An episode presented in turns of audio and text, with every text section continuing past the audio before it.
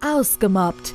Der Podcast für Aussteiger, Wiederaufsteher, Neinsager und alle, die es noch werden wollen. Der Podcast von Marcel Engel und Martin Zoback. Das Thema heute: Wo fängt Mobbing eigentlich an? Das meint Marcel. Ja, wo hört ein kleiner Scherz auf, ein kleiner Spaß und wo fängt das Mobbing an? Diese Grenze ist natürlich extrem unterschiedlich und nach meiner Auffassung ist das immer dann, wenn es jemanden persönlich wehtut. Das heißt, ein Scherz über ein Äußeres, das ist natürlich auch von der Altersgruppe abhängig und der Art des Mobbings. Ist das Mobbing persönlich an jemanden gerichtet oder indirekt? Ja, also spricht dich jemand direkt an, face to face? Oder ist die Situation und gar nicht erkennbar über eine Gruppe äh, im äh, virtuellen Rahmen? Und da das extrem unterschiedlich ist, ist die Frage eigentlich fast nie zu beantworten. Das muss jeder mit sich selber ausmachen, meines Erachtens nach. Wo ist da die Grenze? Und wenn man das jetzt mal so runterbricht, es gibt natürlich Situationen, die uns persönlich auch unterschiedlich von der inneren Einstellung her äh, verletzen und dementsprechend muss man dann für sich einfach selber positionieren, ab wann fühlt sich das für mich nicht mehr gut an. Wie gesagt, ein Scherz, dass der mal über einen gemacht hat, das kann ja auch tatsächlich eine Respektskundung sein, dann ist man interessant, ja. Aber ähm, der Rest und alles, was so darüber hinausgeht und auch wirklich in den in dem Bereich einfach schmerzt und wehtut. Also ein, ein Scherz über das Figurliche eines Menschen, der vielleicht wissentlich darunter leidet, ist halt kein Scherz mehr. Das ist einfach nur mies und ist dann eine Art Mobbing, weil man auch ja ganz bewusst in Kauf nimmt, dass der Gegenüber dadurch eben das erfährt, was man ihm da antut, nämlich diesen inneren Schmerz, diesen Selbstzweifel und das Ganze drum und dran. Das denkt Martin darüber. Ich finde, das Wort selbst sagt ja schon mehr aus, als man da interpretieren rein möchte. Wenn das keiner mehr als Spaß empfindet, hört auch genau dort der Spaß auf. Und ob das dann ist, dass mir einer das Bein stellt, ja, oder ich erst was empfinde, nachdem mich fünf Leute irgendwie anfangen, körperlich anzugehen. Am Ende ist Mobbing immer individuell. Es hängt individuell von der Situation ab, in der man sich gerade befindet. Ganz wichtig ist natürlich immer auch die Eigenempfindung. Jemand empfindet was als total schlimm, was ich als total harmlos empfinde und umgekehrt empfinde ich was als total schlimm, was der andere als total harmlos empfindet. Und da ist es einfach schon, wie das Wort sagt, ab dann, wenn ich keinen Spaß mehr daran empfinde, beginnt für mich der innerliche Terror, da beginnt auch das Mobbing für mich und solange ich es noch als Spaß empfinde, da können viele Sachen passieren, ne, die vielleicht auch andere Leute gar nicht mehr als Spaß nachvollziehen können, daher auch individuell. Doch das Thema sorgt auch für manche Kontroverse. Ja, also beim Mobbing, ich, ich gebe mal so ein Beispiel. Ja. Also du hast jetzt beispielsweise einen Arbeitskollegen und der Arbeitskollege, der ist dir nicht ganz recht, weil er vielleicht körperlich sich nicht so optimal pflegt. Ja.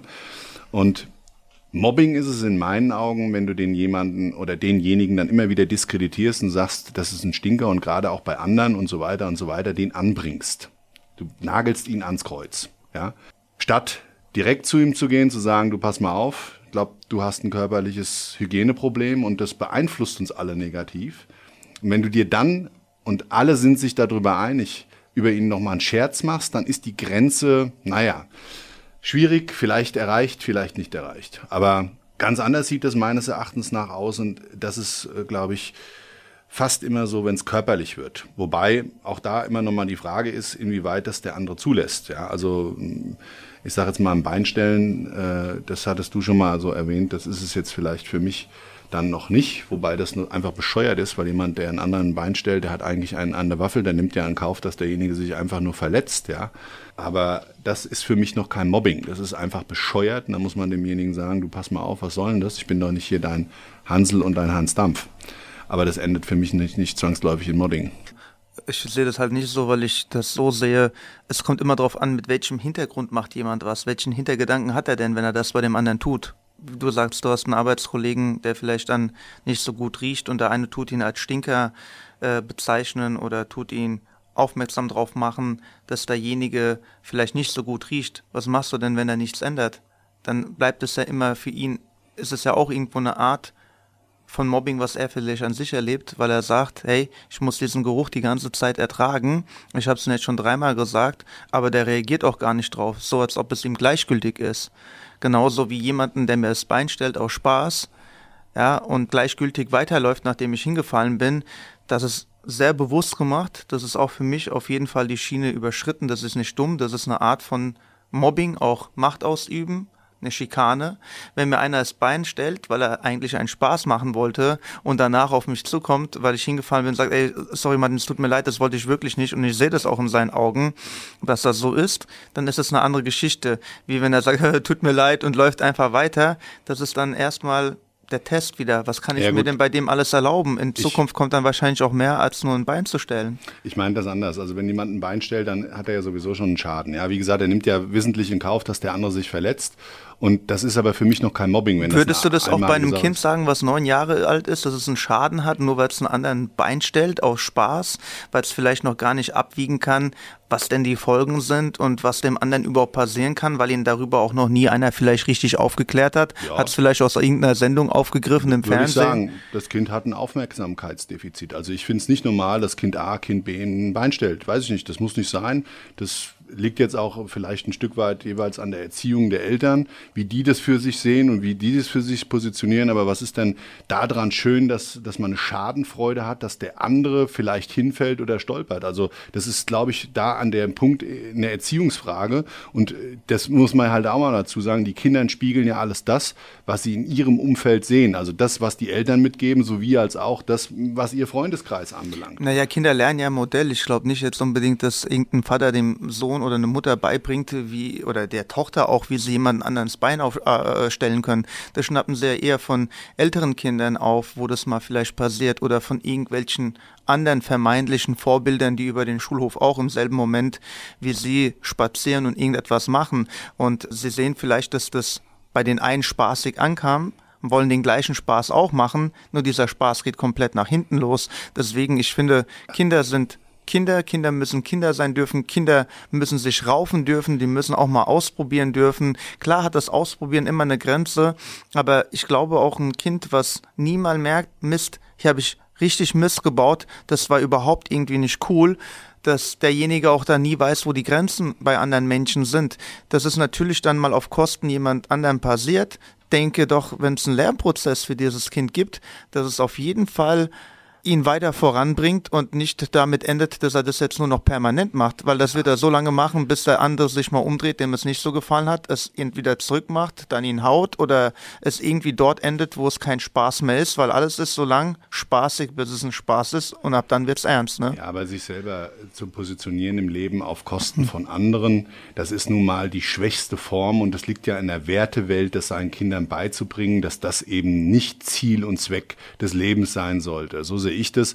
Und wenn Kinder da zum Beispiel sich ausprobieren, das Raufen, das Miteinander Stärke messen und Position finden im Leben, das ist das eine das Ganze zu Kosten eines, eines Dritten zu machen. Jemand, der vorbeiläuft, wissentlich dessen, man stellt dem das Bein, der stolpert und ist dann in seiner Gruppe, weil für sich alleine wird man das wahrscheinlich oder derjenige auch nie machen. Da sind dann ja andere dabei, auf deren Basis man von denen eine Reaktion herbeirufen will voll, oder herbeiführen will. Bin also ich voll bei nicht, dir. Also ich bin voll bei dir, aber nicht bei der Sache, wenn wir sagen, der Junge ist vielleicht gewohnt oder das Mädchen dass äh, jemand ein Bein stellt und vielleicht war es lustig immer gewesen bis dahin. Bis zu diesem Erlebnis, aber zu diesem Kernerlebnis, wo er merkt, Mist, ich habe jemanden wehgetan. Und ich bin bei dir, das muss überhaupt nicht sein. Warum muss ich überhaupt jemanden ein Bein stellen? Aber die Person macht das aus dem Affekt heraus, weil er das nur so kennt weil er, weil das bisher auch immer, die, sein Nachbar fand es immer lustig, dass er mal Papierkugeln abwirft. Der andere Nachbar fand es auch lustig. Er denkt immer wieder, oh, der, der nächste findet es auch lustig. Und dann wirft er den nächsten ab und er findet es überhaupt nicht lustig. Ja, aber Martin, jetzt mal ganz ehrlich, das Wichtigste ist ja, und das muss man halt mal sehen, wir reden hier ständig über Täter, Täter, Täter. Wo bleibt denn das Opfer?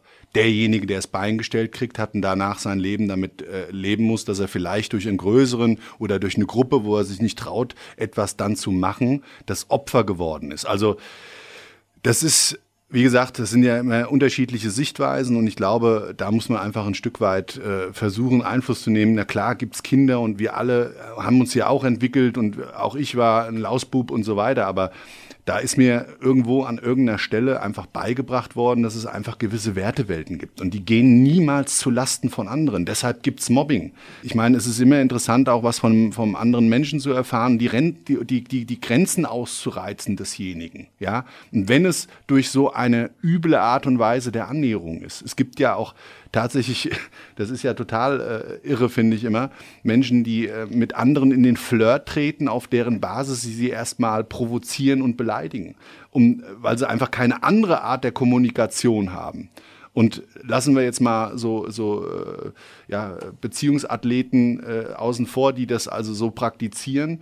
Ich weiß nicht, bei Kindern, wir sind jetzt eigentlich zu sehr auch bei Kindern. Ja, wir haben jetzt über das Beinstellen gesprochen. Es gibt ja noch ganz, ganz viele andere Sachen, wo die Grenzen einfach bei Weitem oftmals anhand von der verkehrten Welt, Wertewelt bei Tätern überschritten werden und auf Basis von einfach gewissen Mangel in der Eigenwahrnehmung, der inneren Kommunikation, des Selbstvertrauens und so weiter bei dem Opfer zugelassen werden. Und ich glaube, das ist eher so der, der, der Punkt, äh, wann äh, ist Mobbing äh, kein Mobbing mehr und wann ist äh, ein Spaß mit dem anderen überschritten. Ja, also es ist immer individuell. Der eine empfindet einen Spaß und der andere empfindet Mobbing dabei. Kommen wir wieder zum Anfang zurück.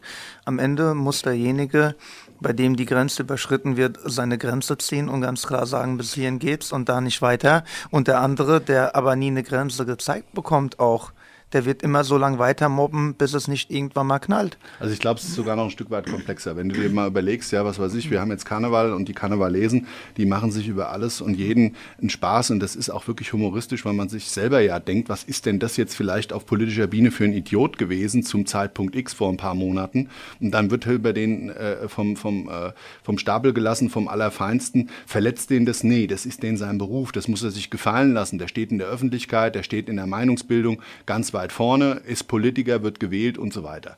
Aber ich weiß nicht, ob da die Grenzen bei ganz, ganz vielen einfach in ihrer Welt mittlerweile auch verschwimmen und gerade durch das, durch dieses Virtuelle und dieses Anonyme und sich auch gar nicht mehr face to face damit auseinandersetzen zu müssen, ist das, glaube ich, mittlerweile auch ein echt großes Problem geworden. Und ich glaube, die Grenzen, die da gerade im Moment über die Jahre sich selbst entwickelnd verschwimmen und bei Weitem nicht mehr normal sind, die sollten wir ganz schnell irgendwann mal zum Thema machen. Du kennst auch sicherlich den Satz, stell dich nicht so an, ist doch nicht so schlimm.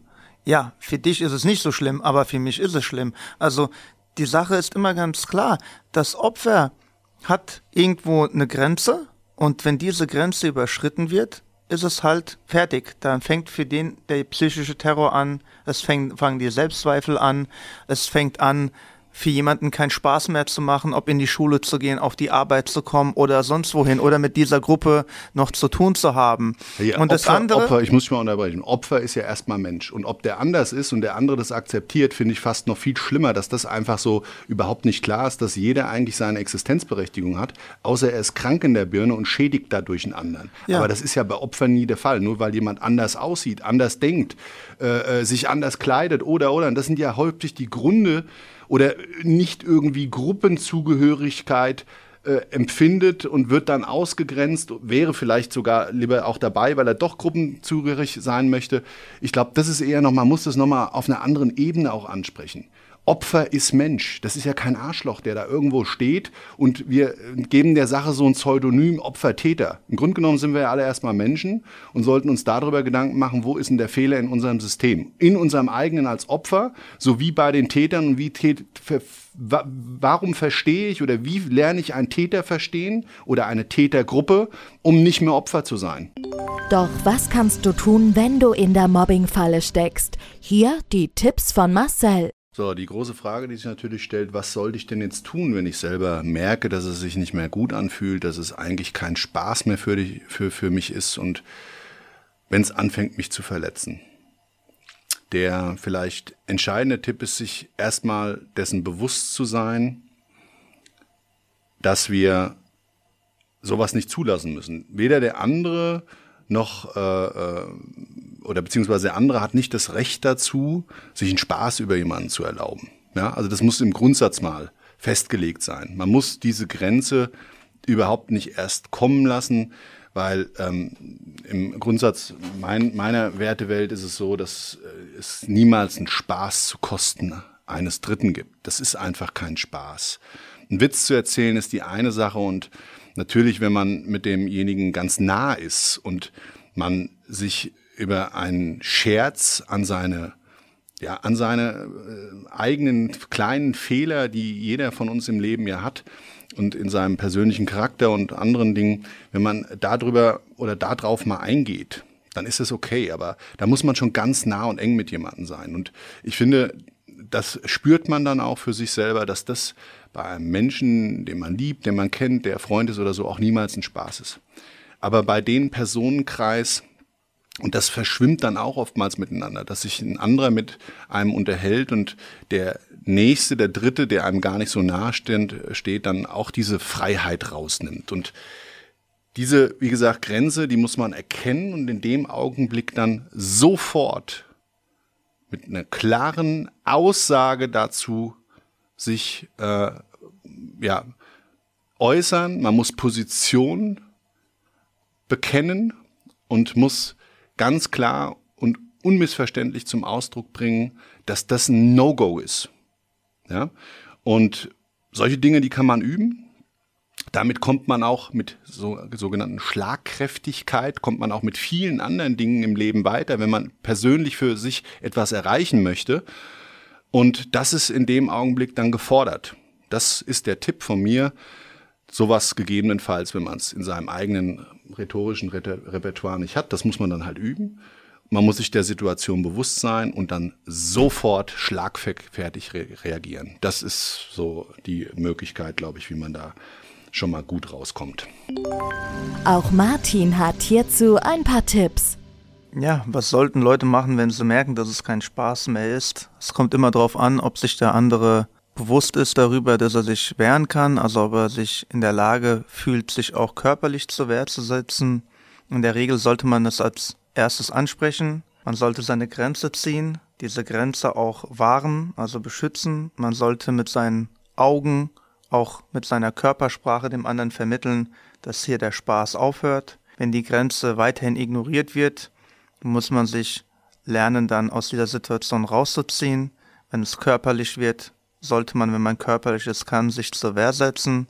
Wenn nicht, sollte man sehen, dass man schnell da wegkommt, lieber wegrennen und sich einer Situation entziehen, als in der Situation stehen zu bleiben und dann üble Dresche zu kassieren oder auch einstecken zu müssen. Und vor allem ganz wichtig, im Umfeld mit Vertrauenspersonen drüber sprechen. Es müssen nicht immer nur die Eltern die Vertrauenspersonen sein, kann auch der beste Freund, beste Freundin sein. Und manchmal traut man sich ja nicht, was zu seinen Eltern zu sagen, aus Angst irgendwie, dass man da auch noch angesprochen wird, warum wehrst du dich denn nicht? Und man versucht es vielleicht schon die ganze Zeit, hat aber noch nicht den Mut. Und dann ist es ganz gut, auch wenn man einen guten Freund hat, eine gute Freundin, der man sich öffnen kann, mit der man sprechen kann, die dann vielleicht auch nochmal einen Rat wissen oder dem anderen beistehen in der nächsten Situation, falls man nochmal auf so Menschen wieder trifft. Manche trifft man regelmäßig, manche Erlebnisse sind ja nur einmalig. Da ist man irgendwo unterwegs in einem fremden Land oder in einer fremden Stadt. Das kommt wahrscheinlich dann nicht nochmal vor, dass man da auf dieselbe Person trifft. Aber es gibt auch diese tagtäglichen Personen und da ist mein Rat, auch Freunde gute mal fragen, was man da unternehmen kann und dann auch seine Grenzen ziehen und diese bewahren. Habt ihr auch ein Problem mit Mobbing? Braucht ihr Hilfe? Lasst es uns wissen. Alle Kontaktdaten findet ihr in den Show Notes.